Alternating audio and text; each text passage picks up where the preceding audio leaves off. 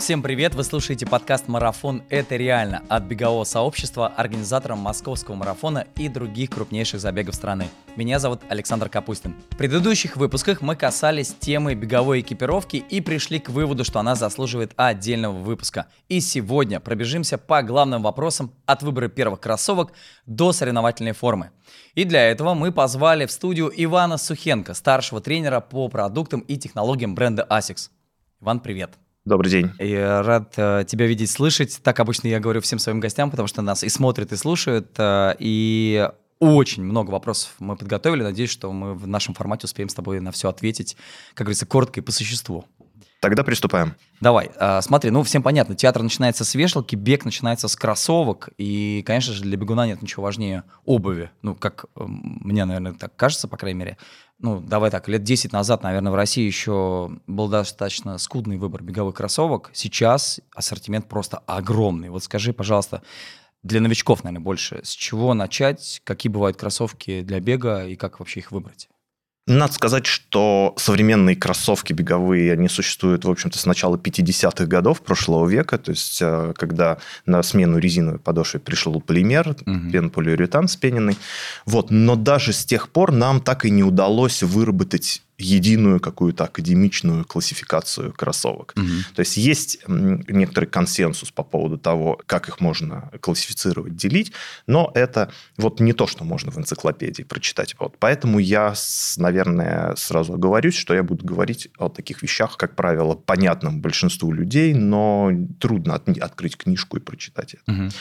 А, сейчас действительно ассортимент огромный. Э, связано это в том числе и с тем, что инженеры идут, которые разрабатывают кроссовки, идут по пути специализации. Перед ними, в принципе, стоит очень сложный выбор э, и сложная проблема, потому что мы очень разные. Мы очень разные по анатомии, мы очень разные по своей физической готовности, мы очень разные по тем методикам, которые мы используем для тренировок, э, по своим амбициям как атлеты очень разные. По вкусовым предпочтениям? По цветовые предпочтения – это отдельная беда. Да, да, да. Вот. И удовлетворить всех какими-то едиными абсолютными верховными окончательными кроссовками не представляется возможности. Наоборот, бренды э, расширяют модельные линейки, делая обувь все более и более узкоспециализированную. Угу. Но это позволяет для определенных узких задач подобрать кроссовки наилучшим образом, которые как минимум защищают атлета от травмы угу. и как максимум позволяют раскрыть его потенциал как бегуна. Здесь хотел бы тоже оговориться сразу, что не надо ждать чудес как правило, например, соревновательные быстрые кроссовки, они созданы для того, чтобы дать возможность быстрым бегунам бежать еще быстрее. Угу. Но они не могут сделать медленного бегуна быстрым. Быстро. Там другая история. Там скорее речь идет о безопасности, о комфорте, защите от травм. Это стоит иметь в виду. Но если широкими мазками поговорить о том, какие вообще бывают современные кроссовки беговые, то, конечно, мы прежде всего их можем поделить на шоссе и трейл. Кроссовки, угу. которые созданы для того, чтобы бежать по гладкой поверхности, а, по асфальту, как правило, и кроссовки для внетрассового бега, для трейлового бега. С трейловыми кроссовками вообще все довольно-таки сложно. Я не думаю, что имеет смысл в этом формате о них много говорить, mm-hmm. хотя бы потому, что, как правило, в трейл люди приходят, имея уже приличный шоссейный опыт, личный опыт, и уже представляют что такое из себя является современная беговая экипировка. Как правило, начинают все-таки с шоссе, и это хорошо и правильно, потому что гладкая поверхность предоставляет нам больше возможностей, особенно для начинающих, меньше риска, меньше всяких сложных факторов. Соответственно,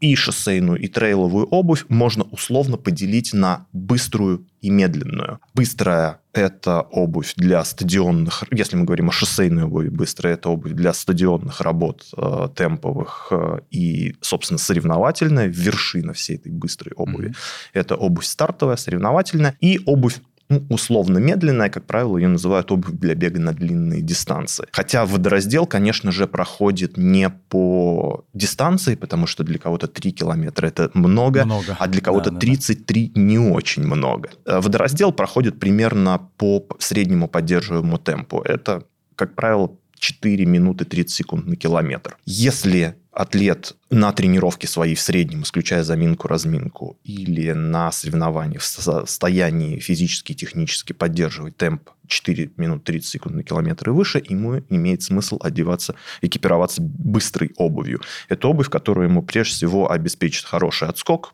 возврат энергии по максимуму, сделает его бег энергоэффективным. Но, опять же, Напомню, что чудес здесь не будет. Если нечем бежать, если нет э, потенциала физического, то быстрая обувь быстрее нас не делает. И если, наоборот, э, средний темп на тренировке или средний темп на соревновании ниже, чем 4.30, то в этом случае имеет смысл выбирать обувь, э, так называемую, для бега на длинные дистанции, условно медленную. Она не такая уж и медленная, потому что все зависит от, от дистанции, на которой мы бежим. Но все же эта обувь, как правило, более стабильная, более комфортная, обеспечивает чуть точнее посадку, и ее основная задача – это защитить атлета от травмы. Кстати, в трейловой обуви примерно такая же ситуация. Там несколько более сложно, потому mm-hmm. что там есть еще такой сегмент, как очень узкоспециализированные кроссовки, например, кроссовки с шипами, а, как а, специальная обувь для рогейна и ориентирования. Mm-hmm. Это да, отдельный да, космос. Да. Вот. Но, в принципе, в трейловой обуви примерно все то же самое. У нас есть а, кроссовки для длительного бега, трейлового, условно медленные, и условно соревновательные кроссовки, которые предназначены для тех атлетов, кто не просто бежит трейл, чтобы финишировать и, в общем, таким образом поставить себе галочку, а для тех, кто соревнуется в трейле, для тех, кто бежит на победу, для тех, кто бежит на результат. И дальше, если двигаться по этому делению, да, то есть у нас есть обувь шоссейная, трейловая, внутри них есть обувь быстрая и медленная, и э, еще у нас все это можно поделить еще на две категории. Это обувь нейтральная и обувь с поддержкой. Угу. Вот, это важный момент. Э, не знаю, насколько имеет смысл э, глубоко это сейчас обсуждать, но тем не менее я упомяну в самом кратце, что у нас внутри бегового шага, каждого цикла бегового шага есть такое движение, которое называется пронация. Она начинается в тот момент, когда у нас заканчивается постановка на опору и начинает э, идти фаза мидстенса, среднего положения или времени на опоре, как это красиво называется по-русски.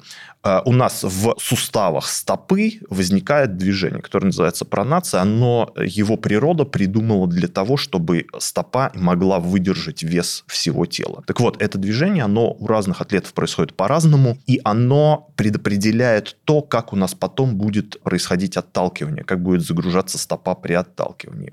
У примерно 20% людей, всего лишь пятая часть людей, у них это движение происходит так, как, в общем-то, природа задумала. И пронация обеспечивает им отталкивание условно всеми пятью пальцами ноги. Более 70% популяции имеет такую версию пронации, которая называется излишняя пронация или гиперпронация. В этом случае стопа наклоняется вовнутрь, точнее загружается больше в сторону большого пальца угу. ноги. Э, это вот удивительная история, когда норма, что называется, анатомия экономическая и норма статистическая разошлась в разы уже, да, то есть 20 и 70 процентов. И очень-очень малое количество людей, их в популяции по нынешней оценке где-то всего 3-4%, это люди, которые имеют недостаточную пронацию. Это люди, которые отталкиваются таким образом, что у них загружается стопа ближе к мизинцу ноги, наружу фактически наклоняется. И Соответственно, для того, чтобы учесть вот особенности пронации, у нас существует обувь нейтральная и обувь с поддержкой. Обувь нейтральная подходит бегунам нейтралам и подходит гипопронаторам, людям с недостаточной пронацией. Обувь же с поддержкой подходит самой многочисленной категории людям с гиперпронацией и подходит также и нейтралам. Это, кстати, важный момент, который не часто довольно-таки э, упускают. Обувь с поддержкой, многие от нейтральные атлеты ее с удовольствием используют, э, потому что, когда мы бежим на длинную дистанцию, у нас все равно устают мышцы, и стабильность пронации, в конце концов, нарушается даже хорошо подготовленных физически людей. Поэтому помню, что у нас на три вида особенностей пронации существуют две категории обуви обуви шоссейной с поддержкой достаточно много в силу того, разных, разных моделей достаточно много в силу того, что шоссейным бегом просто занимается большое количество людей. Обуви трейловой с поддержкой, ее, вообще-то говоря, мало. Мало моделей. С одной стороны, потому что вообще необходимость поддержки для гиперпронаторов в трейловой обуви все еще является дискутируемым вопросом. Ну, скорее всего, именно по этой причине. Вот, поэтому обуви с поддержкой трейловой у нас мало. Иван, я так понимаю, что с одной стороны все сложно, с другой стороны, на самом деле ничего сложного нет, потому что, как говорится, выбрать кроссовки всегда реально. Вопрос, нужно просто определить, какая пронация, да, и, ну, цвет это уже отдельная история. Да. Как определить? Можно пойти несколькими путями. Есть путь э, научный, путь формальный. Нам mm-hmm. нужно сделать процедуру, которая называется гейт-анализ. Это техническая процедура, которая заключается в том, что мы бежим по беговой дорожке, и нас mm-hmm. высокоскоростная камера снимает в ракурсе сзади. После этого делается стоп-кадр, накладывается сетка. Все и, видно, да? Да, специалист с опытом смотрит и говорит нам по тому, какие углы создают голень лодыжка, говорит нам об особенности пронации. Это метод, который гарантированно позволяет нам судить достоверно об э, особенностях своей пронации. Если про этот метод, то где это можно сделать? Это можно прямо в магазине сделать? Как, или... как правило, в магазине, который специализируется на продаже беговой угу. обуви, это можно сделать. Но не только прям в специализированных беговых магазинах. Сейчас это оборудование достаточно распространено. Можно увидеть, там, например, в сети магазинах Спортмастер, вот в больших их магазинах, которые угу. называются Гипер, Гиперпро, э, можно, э, тоже есть такое оборудование. Это, это первый, первый метод. Да. Первый метод. Угу. Второй метод. Можно пойти таким превентивным путем. То есть можно просто, если вы не знаете особенности э, своей пронации, просто выбирать по умолчанию обувь с поддержкой. Это очень хороший способ, особенно для тех, кто приходит в бег впервые. До этого никогда с доктором-ортопедом не общался, и у него нет доступа к гейт-анализу. Угу. В этом случае самое хорошее решение выбирать кроссовки с поддержкой, потому что шансов ошибиться у нас всего 0,04. Угу. А, да, вы знаете, что вероятность это безразмерная величина, да. поэтому она не мерится в процентах. Ну, то есть, если я такие кроссовки померяю, то я еще должен, ну, удобство, да, посмотреть. То есть, если я чувствую, что мне в них комфортно. А, как, это про- как правило, и кроссовки с поддержкой, и кроссовки нейтральные, очень трудно, не имея хорошего опыта, понять, померив их с поддержкой они или нет. Здесь mm. это элемент а, такого доверия, в каком-то mm-hmm. смысле к производителю, к бренду, но это доверие очень важно, потому что когда мы начинаем потом бежать, если мы гиперпронатор, а бежим в нейтральной обуви, то той поддержки, которую кроссовок обеспечивает, нам не хватает и это вызывает неприятные ощущения и создает предпосылку к травме. Кстати, еще один аналитический вариант – это если вы уже бегаете, и когда вы бежите длинную тренировку, длинную для себя большой объем, и во второй половине этой длинной тренировки в стопе возникают неприятные ощущения, это может быть такое ощущение давления неприятное, жжение или болевой синдром, либо в большом пальце, либо в зоне плюсны, иногда в зоне свода стопы. Вот если это регулярно возникает, и ощущение такой силы, что уже нет возможности как бы их игнорировать, и хочется как-то перепоставить ногу, чтобы от этого ощущения... Да, вот угу. действительно стабильно некомфортное ощущение, которое возникает во второй половине длинной дистанции. Это значит, что вы, скорее всего, излишне пронируете, и вы гиперпронатор, а обувь не дает нужной стабильности. Обувь, скорее всего, нейтральная. Вот, э, это тоже сигнал о том, что нужно по-другому экипироваться. Ну и, наверное, стоит вспомнить о том, что тесты сухой или мокрой ноги, они не очень информативны. Помните, пожалуйста, об этом. Существует представление о том, что можно сделать э, сухой или мокрый тест, то есть оставить отпечаток стопы да. либо на влажной бумаге, либо на каком-то специальном пэде, и по форме стопы предположить, э, излишняя пронация или нет. На самом деле этот тест, к сожалению, не очень информативен, потому что он в статике проходит. И довольно чистый случай, когда у человека в статике красивый, ровный, нейтральный свод стопы, но а на самом деле... Но когда он бежит, эластичность связок уже излишняя, и у него возникает излишняя пронация. Но э, она возникает только когда мы бежим. Пронация – это движение, это уже ну, очень важно понимать. Вот, так что самое лучшее, лучшее решение – это пройти гейт-анализ, мне кажется, что любой человек, регулярно занимающийся бегом, хотя бы раз в жизни должен его сделать. Второе, очень популярное решение, которое я настоятельно рекомендую начинающим атлетам, тем, кто приходит в бег, это экипироваться в обувь с поддержкой по умолчанию до тех пор, пока вам не выпал случай как раз все-таки сделать гейт-анализ, выяснить все-таки особенности своей пронации. Спасибо, это очень полезная информация. Давай тогда сразу еще ответим на такой вопрос. Отличаются ли кроссовки для разных сезонов и погодных условий? То есть вот я могу одни купить или все-таки мне нужно выбирать что-то на зиму, весну, осень, лето? Хороший вопрос, который, к сожалению, не имеет короткого ответа, но может быть к счастью. В общем, э, вопрос о том, в чем бегать в межсезонье и зимой, беспокоит людей столько, наверное, времени, сколько они занимаются бегом. И здесь у нас, опять же, есть несколько разных вариантов. Э, нужно внимательно ориентироваться на свои собственные возможности. Если хорошо работает кровоснабжение нижних конечностей, кровоснабжение ног, то очень многие люди бегают зимой в обычных условно-летних кроссовках, потому что тепла крови им хватает для того, чтобы ногу обогреть. Мы вообще-то, когда бежим, очень много тепла выделяем. Поэтому многим людей этого хватает.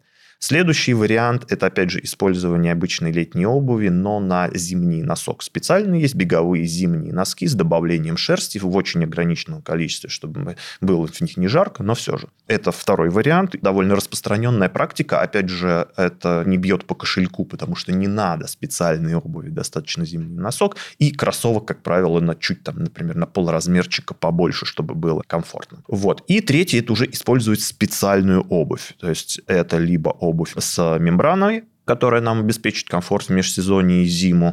Специальных зимних утепленных версиях кроссовок тоже есть такие решения на рынке.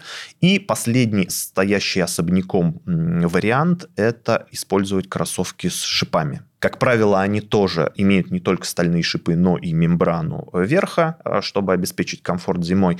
Но вот кроссовки с шипами – это отдельная история. Я настоятельно рекомендую, если вы занимаетесь бегом, если вам это нравится, и вы не хотите на всем межсезонье или запираться в манеже, угу. или делать огромный перерыв, э, теряя форму, то, конечно, в кроссовочном парке очень хорошо иметь хотя бы одну пару шипованных кроссовок, потому что она позволяет уверенно себя чувствовать, когда асфальт засыпан снегом, на любой наледи. Многие шипованные кроссовки позволяют даже быстрые работы делать зимой, если плотненький такой снег, и защищают одновременно от травмы, потому что обеспечивают очень хорошее сцепление. сцепление. Угу. К сожалению, кроме стальных шипов, на снега-льду действительно хорошего сцепления больше нам добиться никак нельзя.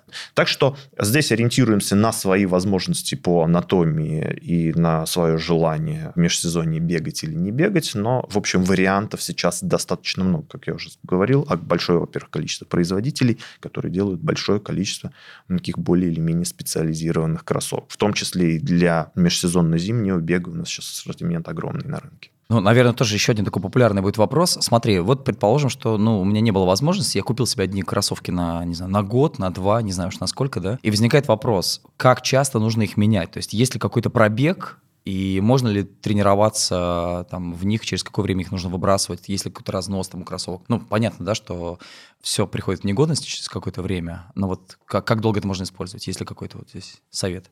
Тоже вопрос очень непростой, являющийся во многом дискуссионный. Если мы сейчас от, не говорим о прямом износе, когда у нас просто возникают Дырка дыры, да? я вот э, свои самые первые в жизни кроссовки, в которых я тренировался, mm-hmm. пробежал свой первый марафон, я их э, поменял после того, как дыры в верхе стали такими огромными, что камешки, не просто песок, а камни попадали Сколько вовнутрь. Они у тебя прослужили? Э, полторы тысячи километров прошли. Ого. Вот. Попадали вовнутрь и мешали мне бежать. И тогда я подумал, что да, наверное, надо кроссовки поменять. Вот. Мы сейчас это оставим в сторонку и поговорим об износе подошвы прежде всего, потому что на 90% все возможности, которые предоставляют современные кроссовки, это возможность их подошвы. С ней история такая, что подавляющее большинство современных кроссовок рассчитано на то, чтобы обеспечить хорошую амортизацию и корректный отскок на километраже примерно 1000-1200 километров. В некоторых случаях и больше, но это уже за пределами этой цифры все здорово зависит от физической готовности атлета. Угу. Потому что, когда мы хорошо физически готовы, мы можем бежать э, технически корректно, бежать с передней части стопы. И э, в этом случае кроссовок, в общем, почти не работает. На самом деле у нас работает своя собственная стопа. Есть такое прекрасное понятие, как бежать своей ногой. И в этом случае кроссовки служат, кстати, очень долго. Если же э, техническая, э, соответственно, и физическая готовность не очень высокая, мы заставляем кроссовок бежать вместо себя, и он тогда изнашивается. Он, он работает в полную силу, но он изнашивается быстрее.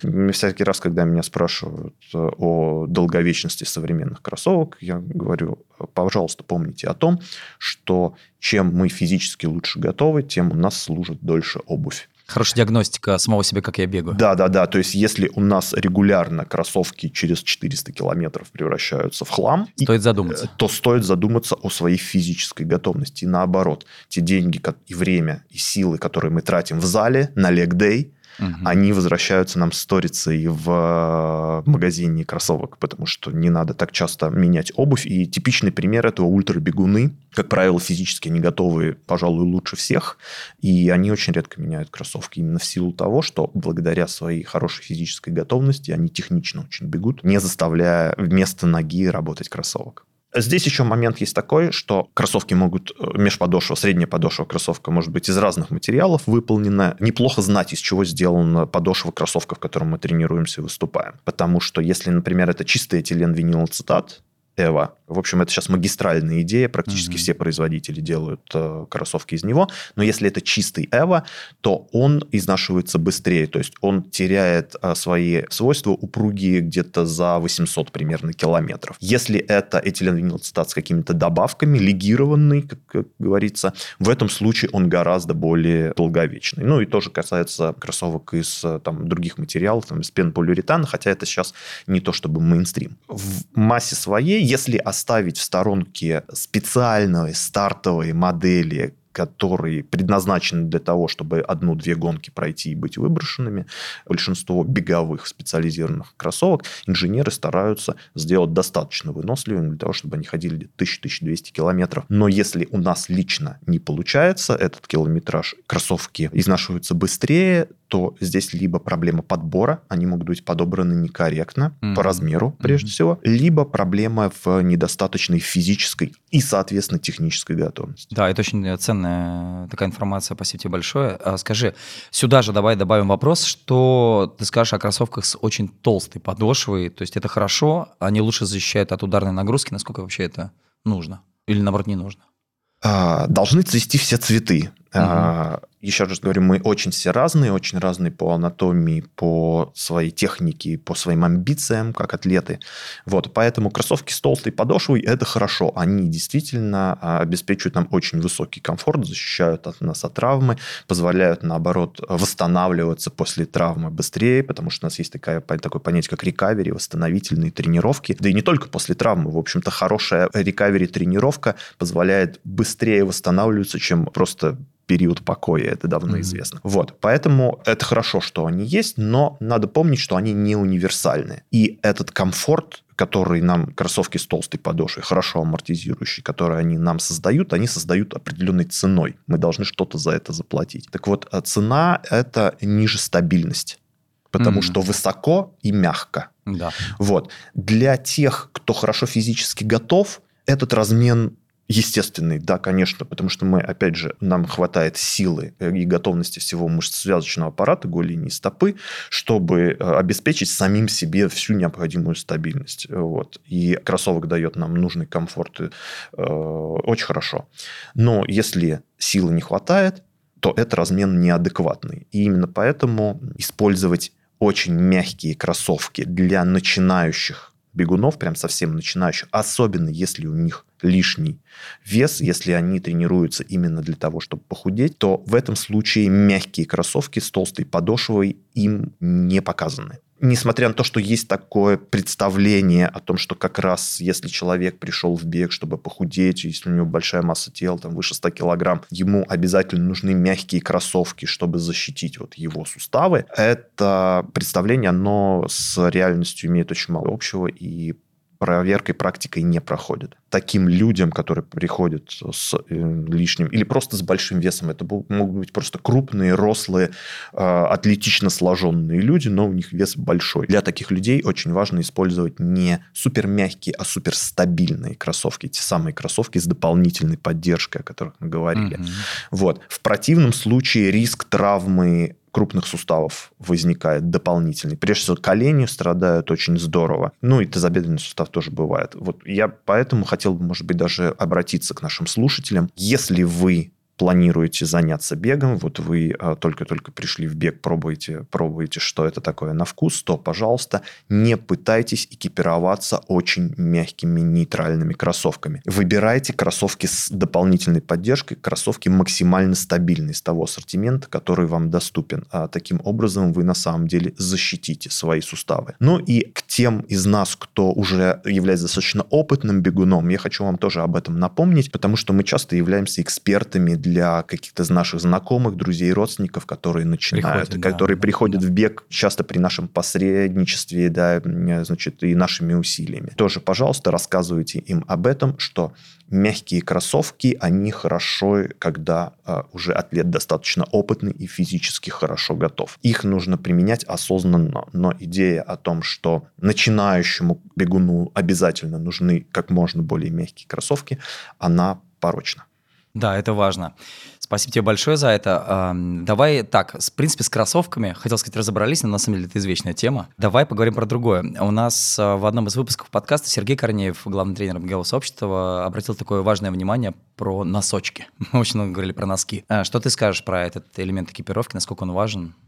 Ну, э, носки не так важны, как кроссовки, конечно же, но на самом деле важны, потому что, в общем, бег весь и вся экипировка спортивная вообще, и беговая в частности, она вся состоит из одних сплошных мелочей. Безусловно. Вот. И, конечно же, Э, если мы уже начинаем специализированно заниматься бегом, первый шаг – это экипировка в специализированные беговые кроссовки. Да, напоминаю, что кроссовки, кроме беговых, еще бывают самые-самые разные и для тенниса, и для зальных видов спорта, и, и так далее. Ну, то есть вот мы купили беговые кроссовки. Кроссовки, да. И, это... как обычно, на кассе берем носки. Прекра... Да, вот э, прекрасно. Мы уже готовы сделать следующий шаг и э, приобрести специализированные беговые носки. Это очень хорошая идея, потому что, во-первых, они сделаны из материалов, как правило, очень быстро сохнущих, быстро выводящих пота, стопа потеет неизбежно. Это первый момент. И второй момент, беговые носки, как правило, имеют очень сложный крой. Они анатомичны, у них есть правый и левый носок. Да, они подписаны как правило вот. left-right. Это да. вот, кстати, такой дискриминирующий признак. Если мы видим носки, которые продаются в пачке одна пара, Ага. Не 5, не 10 в пачке, одна пара. И это правый и левый носок. Это уже очень хороший признак. Э, нужно посмотреть на это поподробнее. Их анатомичный крой, то, что у нас есть правый и левый носок, позволяет на носке зоны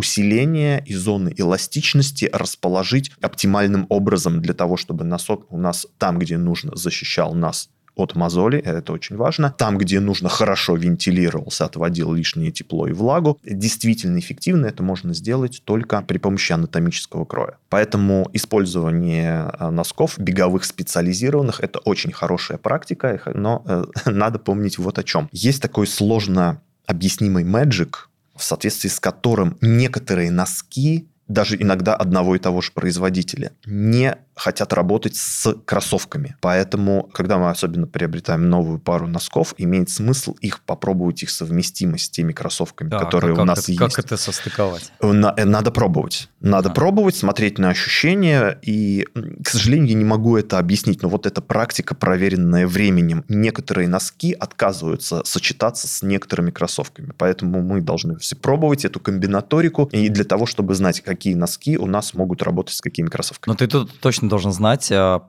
есть ли кроссовки, которые конкретно продаются с конкретными носками, или, так, или нет такого набора, знаешь, как... А, нет, такого набора, как правило... То это индивидуальная штука. Да? да, да. Опять же, потому что мы очень сильно разные. разные. Вот для кого-то нужно, чтобы у носка было там какое-то мощное усиление вот в зоне big ball, в зоне клиновидной кости, mm-hmm. да.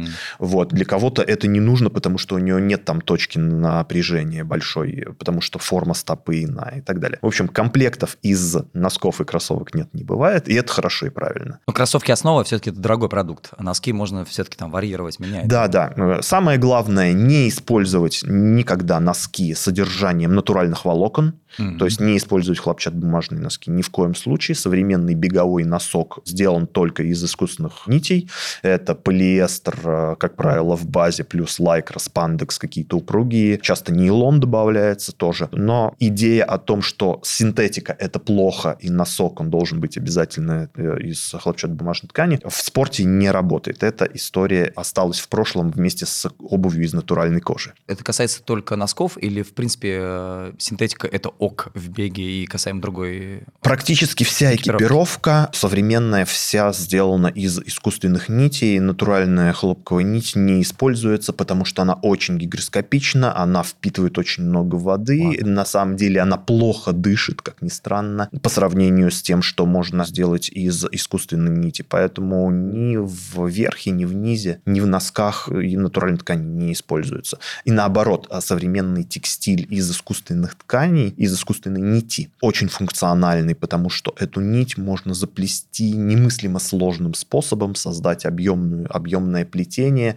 которое, например, обеспечит нам хорошую вентиляцию и э, вывод, например, влаги. Уже там вандервальсовые силы тащат э, по этой тонкой-тонкой, очень гладкой нити влагу от кожи а наружу. это супер важно. Да, да, а это очень важно. Давай тогда сразу к остальной экипировке. Кроссовки есть, с носками подобрали, решили. Соответственно, что еще важно иметь каждому бегуну? Вот что мне нужно для того, чтобы... Такой, знаешь, базовый набор, для того, чтобы я мог уже спокойно бегать, тренироваться, участвовать в соревнованиях там, и так далее.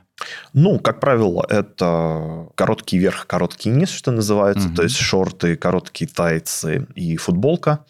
И это на теплую погоду, в общем, как, как правило, при температуре выше, чем плюс 10-12 э, градусов уже используется короткий низ. И на про более прохладную погоду это как минимум длинный рукав, а, длинные угу. тайцы или штаны. Ну и дальше уже нужно смотреть по погодным условиям, которые бывают там в том регионе, где атлет тренируется. Общий принцип подбора формы грубо таков. Плюс 10 градусов. То есть мы смотрим на термометр и одеваемся так, как будто на улице на 10 градусов теплее, чем мы видим на термометре. И чем прохладнее на улице, тем это правило должно серьезнее соблюдаться. Если честно, в межсезонной и зимней беговой форме холодно стоять стоять холодно ужасно. Но зато, когда мы бежим, у нас все лишнее тепло отводится и мы себя чувствуем очень комфортно. Именно за это я, например, люблю межсезонный зимний бег, потому что не жарко. Комфортно. А, очень, всего, да, если мы корректно, коррект, если мы бежим, если мы бежим, если мы корректно подобрали форму, нам не жарко. Но если мы встанем в течение нескольких минут, нам станет очень-очень плохо. Поэтому, конечно, да, в межсезонье и зимой разминаемся в тепле, финишируем в тепло, на улице только бежим, но это позволяет себя чувствовать очень комфортно. Вообще а, ассортимент э, одежды современной беговой огромный, так что есть каждому э, возможность учесть его индивидуальные особенности, потому что есть э, люди, скажем, такие мощные физически, с хорошо работающим сердцем, которые очень здорово себя отапливают, и им не нужно много теплой формы. Да? Есть люди менее такие стеничные, там девушки есть, есть обычно... в одних, в одних шортах бегает. Да, зимой. Да, да, а есть наоборот. Э, есть люди, да. которым необходимо там в несколько, в несколько слоев одеваться да. для того, чтобы чувствовать себя комфортно. Слава богу, у нас сейчас есть для этого все возможности. Мы с тобой с самого начала говорим о том, что рынок огромный, очень много и кроссовок, и экипировки, выбор э, действительно большой. И, конечно же, важный популярный вопрос. А в чем разница между, ну, скажем так называемую, там, недорогой экипировкой и дорогой? И есть ли смысл, как в той рекламе, помнишь, есть ли смысл платить больше, если нет разницы? Сложный вопрос, вопрос очень общий, а, но можно на примере кроссовок поговорить по поводу того, есть ли смысл платить за дорогие кроссовки или нет. Если мы уйдем от лайфстайла, да, где lifestyle кроссовки часто их очень высокая цена связана с тем, что это какая-то ограниченная партия, партия сделана, мода, мода да, там. Если мы от этого уйдем и вернемся в performance, Только бег. в форму, которая помогает нам тренироваться mm-hmm. и соревноваться, то, как правило, платить дополнительные деньги имеет смысл, если мы хорошо понимаем, за что мы платим. Дело в том, что, ну, я уже несколько раз об этом упоминал, инженеры, которые производят, конструируют современную форму, они делают ее все более и более специализированную. Они делают ее для разных задач. И также делают кроссовки для разных задач. И часто для того, чтобы сделать, например, кроссовок, который поможет бежать тяжелому, такому мощному и не очень хорошо физически подготовленному начинающему бегуну, который его поддержит, который его защитит от травмы, в кроссовок нужно запаковать а, большое количество очень сложных инженерных решений. И это стоит определенные деньги. Но такой кроссовок много простит угу. этому начинающему атлету. Либо он может экипироваться в кроссовок э, более привлекательный по цене, но этот кроссовок ему что-либо прощать не будет. Нужно будет уже за всем следить самому. Поэтому, когда мы платим деньги за дорогие кроссовки, если мы понимаем, за что, за какие именно решения заплачены да, для деньги, чего мы его подбираем, по каким параметрам, да, то да. это адекватные. Очень часто это нужно. Я могу принести вот один пример. Например, есть у, в ассортименте ASICS такой кроссовок, который называется Гелькаяна. Сейчас актуальный 27-й релиз Гелькаяна 27. Я с многими независимыми тренерами по, разговаривал, которые занимаются с новичками, которые берут любителей. И многие из них на стандартный вопрос нового студента, во что, в чем мне бегать, говорят ему, Каян 27, а там посмотрим, как mm-hmm. пойдет. Каян 27 – это дорогой кроссовок. Тут вот спору нет. Он технологически очень навороченный. Но угу. это кроссовок, который многое прощает своему начинающему владельцу. Как раз прощает, мягко говоря, не идеальную технику, прощает часто там незнание особенностей своей анатомии, прощает ему быстрый набор объемов. Это проблема, которую, по-моему, вообще ни один любитель не миновал в свое время. Вот. Это все кроссовок прощает. В него запаковано большое количество э, хитрых технологических решений, хитрых технологий, которые все это позволяют делать. Но это стоит деньги. Поэтому, когда мы платим деньги за наполнение кроссовка, это хорошо и правильно, если у нас есть такая возможность. Если мы выбираем просто кроссовок по цене, то у нас огромная возможность заплатить не за то каждый человек может найти себе свои собственные кроссовки. Давайте просто делать это осознанно. Очень хорошие, ценные комментарии здесь, да, с точки зрения того, что мы подбираем их не по цвету или по тому, как они внешне выглядят, а именно то, что они стоят на те деньги, которые потом ну, работают, скажем так, на тебя. Да. Твое здоровье, прежде всего. Окей, мы обсудили кроссовки, обсудили форму, а вот из чего складывается стоимость спортивной одежды и почему она редко бывает дешевой, расскажет Григорий Лазарев, основатель бренда беговой экипировки «Гри». Сейчас его послушаем и вернемся к вам.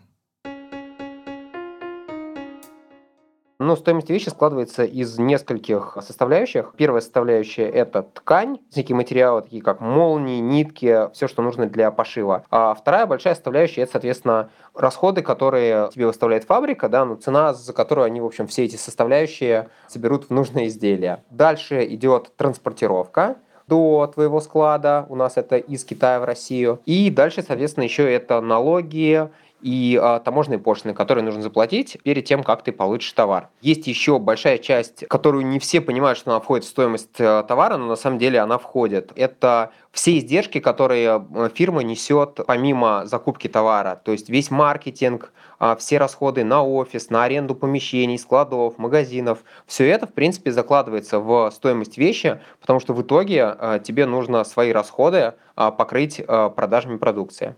Ну, я не могу сказать, что вся экипировка дорогая. Есть э, бренды разных э, ценовых уровней. И, например, футболка в Декатлоне может стоить около 400 рублей. Я не думаю, что это дорого.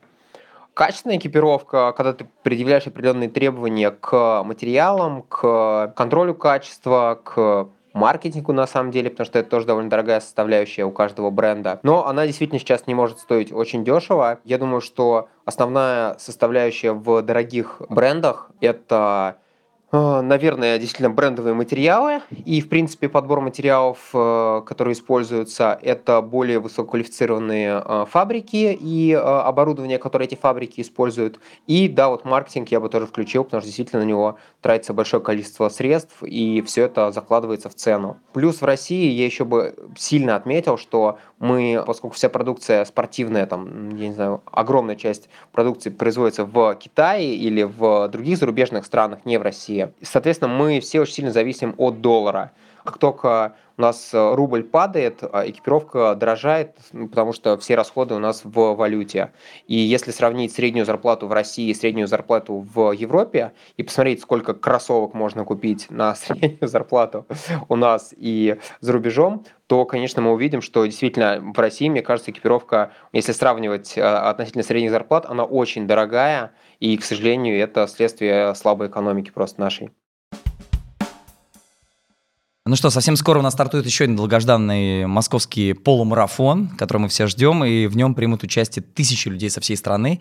И мы попросили Анастасию Васильеву, бегуни, участницу команды ASICS Frontrunner, рассказать, как выбрать экипировку для полумарафона и дать несколько практических советов участникам. Сейчас тоже послушаем вместе с вами. Выбирать экипировку нужно по удобству. Важно, чтобы ничего не мешало и не доставляло вам дискомфорт. Поэтому лучше не стоит экспериментировать с новой экипировкой накануне забега. Все нужно протестировать хотя бы за пару недель до старта. Кстати, это касается не только кроссовок, экипировки, но и еды. Не кушайте ничего нового ни перед стартом, ни на самой дистанции, иначе возможны последствия. Чем отличаются стартовые и тренировочные кроссовки? Кроссовки для соревнований более легкие, чем тренировочные. Они больше рассчитаны на результат. Кроссовки для тренировок более тяжелые и мягкие. Они заточены под безопасность, поддержку и комфорт. А, Все потому, что мы проводим больше времени на тренировках, чем на соревнованиях. В кроссовках для соревнований мы бегаем не так часто, поэтому легкость в этом случае важнее, чем безопасность. А разница в весе у кроссовок для соревнований и тренировок довольно-таки большая. Я сама побегу в московский полумарафон в кроссовках Asics Nova Blast, э, в которых я уже бежала полумарафон в прошлом году. Мне было в них достаточно комфортно, и другие новые я пока не хочу пробовать. Лучше побегу в проверенных. Они мягкие, но не слишком, и довольно легкие, подходят для длительного бега по асфальту. Надеюсь, что я смогу поставить в них свой личный рекорд. Из экипировки я побегу в майке и шортах, но если будет холодная погода, то надену еще рукава и гольфы. Всем, кто так же, как и я, побежит московский полумарафон, советую не забывать, что нельзя стартовать слишком быстро. Все серьезные спортсмены бегут вторую половину дистанции быстрее, чем первую. Нужно экономить свои силы, чтобы их хватило до финиша. Не идите на поводу эмоций, выходите на старт с холодной головой. А, спасибо, Насте, и большое спасибо тебе, Иван, за такой подробный рассказ. Спасибо, что пришел. Знаешь, мы в конце выпуска всех наших гостей спрашиваем, а, у нас есть всего один вопрос. У нас подкаст называется «Марафон – это реально». Вы с точки зрения той темы, с точки зрения экипировки, э, кроссовок, то, что мы с тобой обсудили, ответь мне на вопрос. Марафон – это реально, если? Марафон – это реально, если у нас есть решимость его пробежать, и есть понимание того, что нам для этого нужно сделать. Осознанность – это ключ. Если она есть, то реально вообще практически все, даже полеты в космос. Марафон – это маленький космос, но очень, очень интересный. В него стоит слетать хотя бы один раз, возможно, каждому. Это проще, чем прилететь в космос большой.